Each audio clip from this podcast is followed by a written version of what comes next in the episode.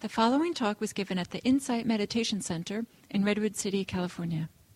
Please visit our website at audiodharma.org. Now, if we could go around again, and if you could share, just kind of think for a minute about doubt and where you get caught the most in it. Is it about yourself and your ability to meditate? Is it about the teacher or teachers? Who's teaching what they're really saying? Do they really know what they're talking about? Or is it about the actual teachings?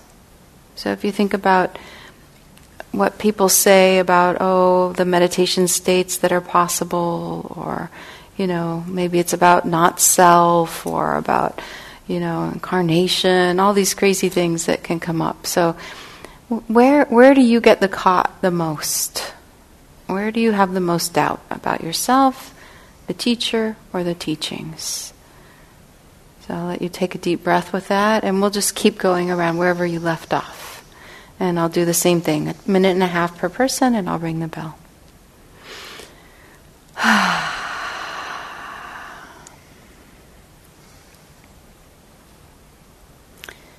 me add one thing.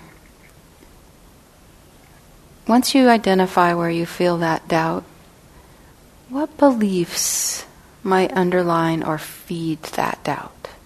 Like, you know, if you come from a family that really is an atheistic family, they don't have any spiritual practice or any beliefs, there might be some beliefs that you've inherited from your family about having any sort of spiritual practice.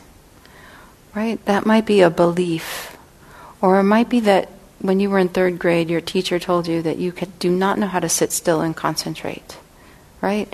And so you have this experience and this belief of yourself as someone who doesn't know how to sit still and can't. So is that helpful? Okay. All right, first person, please begin.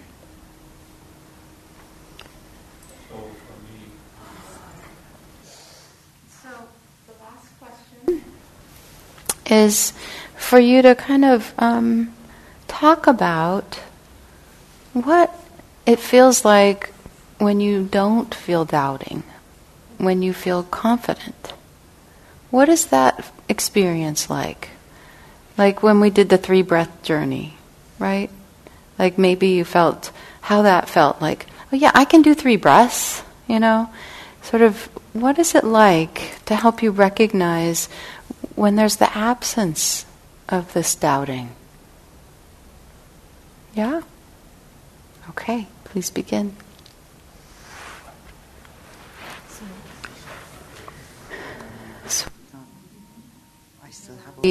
has everybody shared on this last question, or do, is there one more person?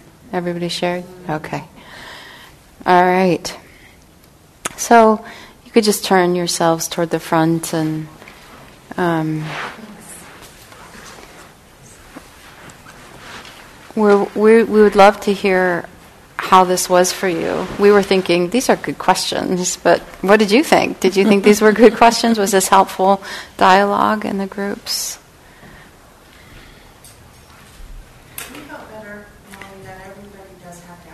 Great. Where's that mic so people in audio Dharma land can hear you?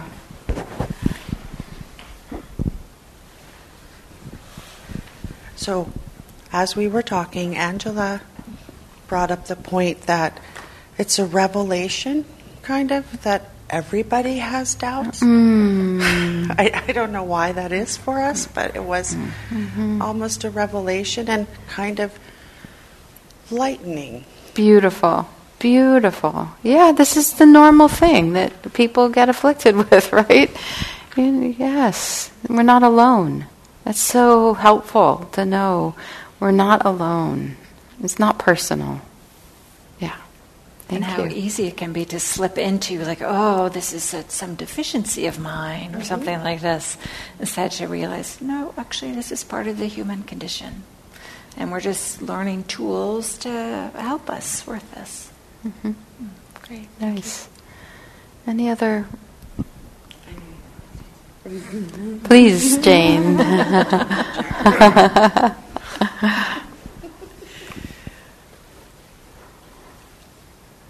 My biggest confession is that I don't have a doubt about the practice.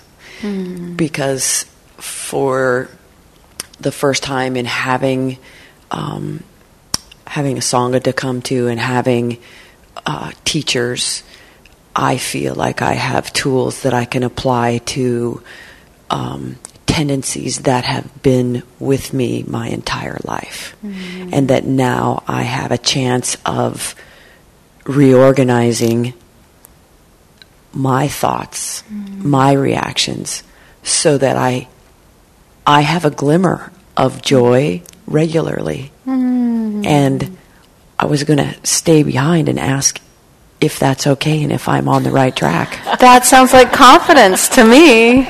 That's beautiful. That's beautiful. So supportive, right? So supportive. So thank you. Yeah, and don't be afraid of the joy. Don't be afraid of the happiness. Don't be afraid of the sense of contentment, well being, settledness that happens. This is definitely part of the practice. Absolutely. Absolutely. It, it seems foreign.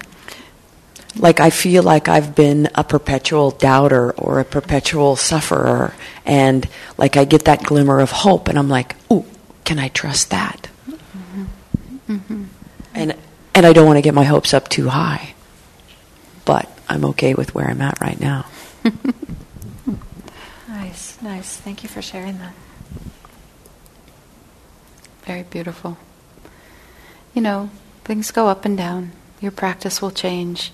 Enjoy it while it's supporting you and nourishing in this way. And it really is, like Dinah said, it's it's great to let yourself feel happiness and joy.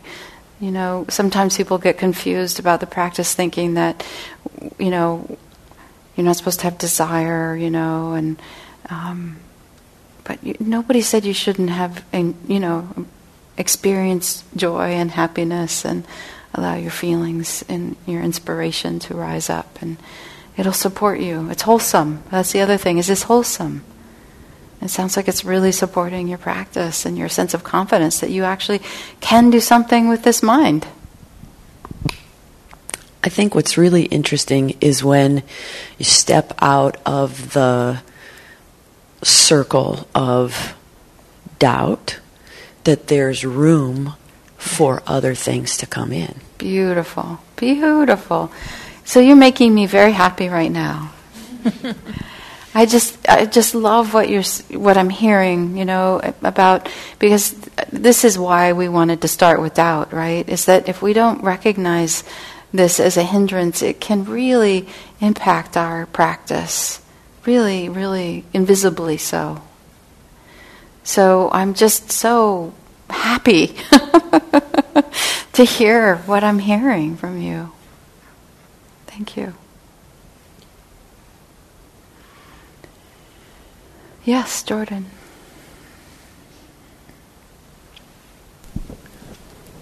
Um, I think something that me and Christian had in, common was that like there, there's this like thing called enlightenment. That um, you know, does it exist? Is it possible? But I think um, like we were very similar.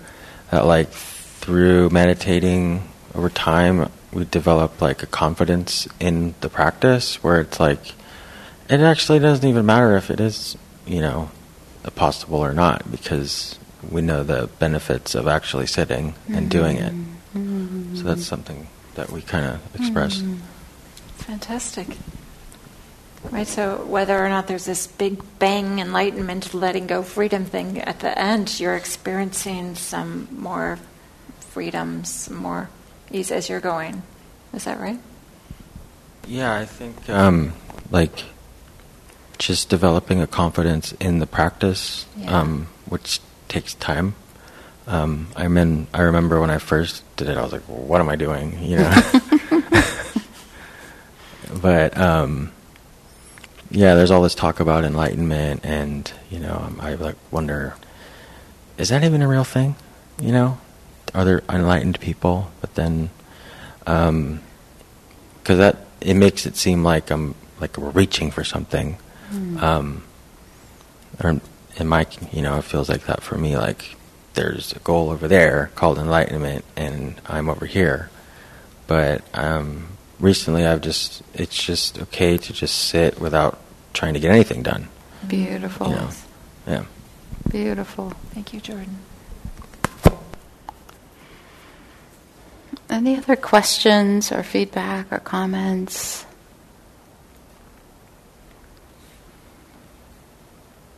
Great.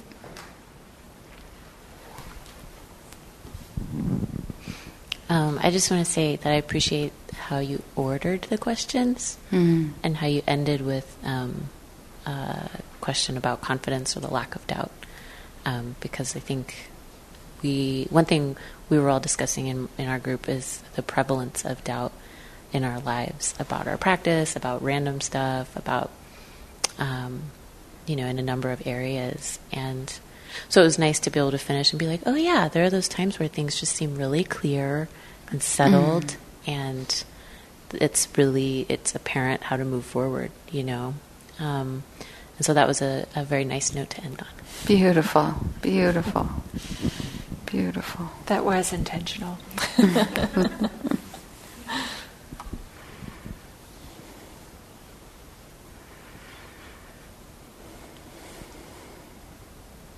any any more comments or questions? No more doubts.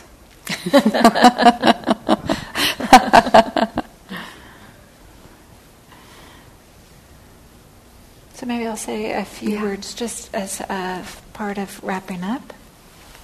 So well, maybe we could summarize uh, doubt that the type of doubt, the type of questioning, the type of curiosity that leads to investigation, that leads to some engagement, and that investigation can take the form of what's going on here, or it can take the form of asking a question of somebody else, or reading a Dharma book, reading, listening to a podcast or a Dharma talk. That kind of doubt is healthy and helpful if it leads to a little bit more engagement. We're talking about doubt as a hindrance is when it leads to just feeling stuck, going around and around and around, speculating wavering, vacillating. And so it um, can be helpful to um, make the distinction between them. So we, we don't want to say that um, all questioning is bad and you shouldn't question. That's we're saying the opposite. In fact, part of um, recognizing is to just uh, be asking the question. I think Jordan said this, like, what's going on? What's going on here? Mm-hmm. So much about this practice is having this gentle um, inquiry. What's going on? What's here? And it's more the asking the question than finding the answer. Asking the question is a way of kind of like orienting towards and leaning in and contacting our experience, as opposed to trying to dig and find the answer. It's more just a way to help us um, connect with our experience. What's going on? So, also to recognize that doubt can um, masquerade as wisdom. And this is tricky. It's, uh, as I mentioned a little bit before, that uh, wisdom uh, has this definitely has this feeling, a sense of relief, a sense of openness, like, oh, I see, oh, I get it, or this new uh, idea, like, oh, right, that makes sense. There's that kind of a feeling I've um, experienced it sometimes as a more of a physical feeling, whereas doubt is not a feeling of relief. It's not a feeling of going forward. And so the wisdom, the thoughts may be something like, you know, the wise thing would be to go and I don't know. I'll try to think of something. I don't know. I can't think of anything right now, but something other than practicing, something other than uh, meditating The wise thing would be to um, go.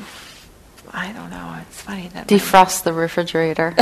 Thank you, thank you, Tanya. I don't know why my mind just wasn't uh, working there, right? And these can be compelling, right? Mm-hmm. They can be feel really um, authoritative and have some power behind them. and they will. These types of thoughts will arise, especially when we've made the commitment to be uh, sitting in meditation.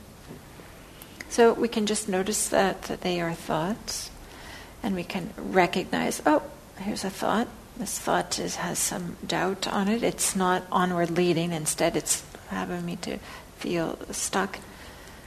And sometimes that's enough.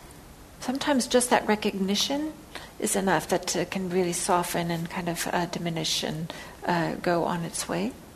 But sometimes we can um, use these uh, tools to recognize, allow, or accept, feel in the body Tanya and I will be talking more and more about this feeling in the body, is that um, is a way to help us kind of engage with what's happening. Sometimes our thoughts are slippery and going around fast, and um, we get uh, stuck in them.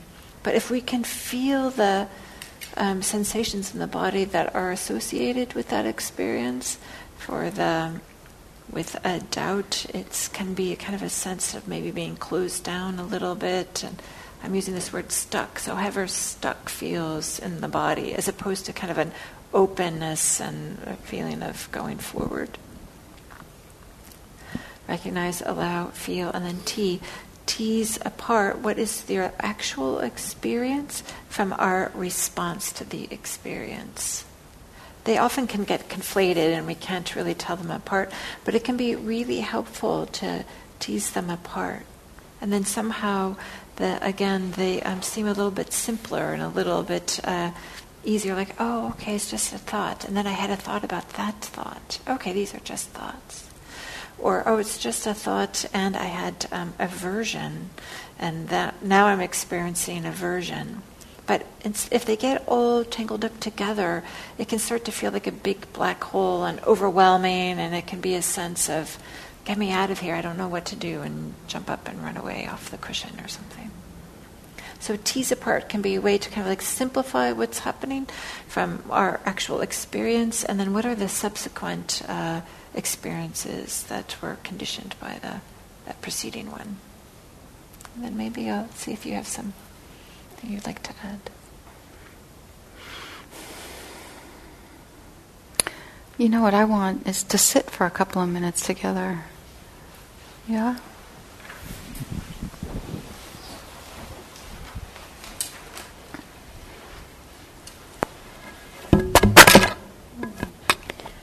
Maybe, um, maybe as you sit, highlighting for yourself any feeling of confidence, clarity that you connected with tonight. Sort of breathing into it and with it and resting here.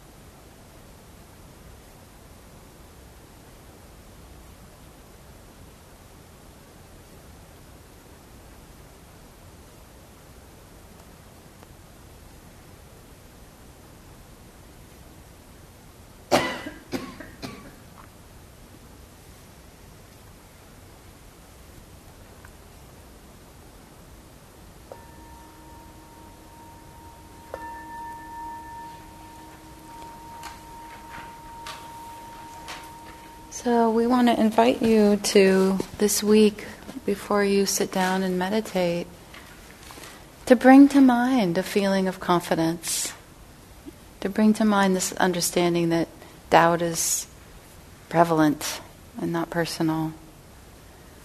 And just sort of remind yourself of some of the things that you connected with tonight as you, you know, when you sit down to start and see how that imp- impacts your practice. How does that impact your energy to, to, to persist, to, sh- to stay, to show up and turn toward your experience?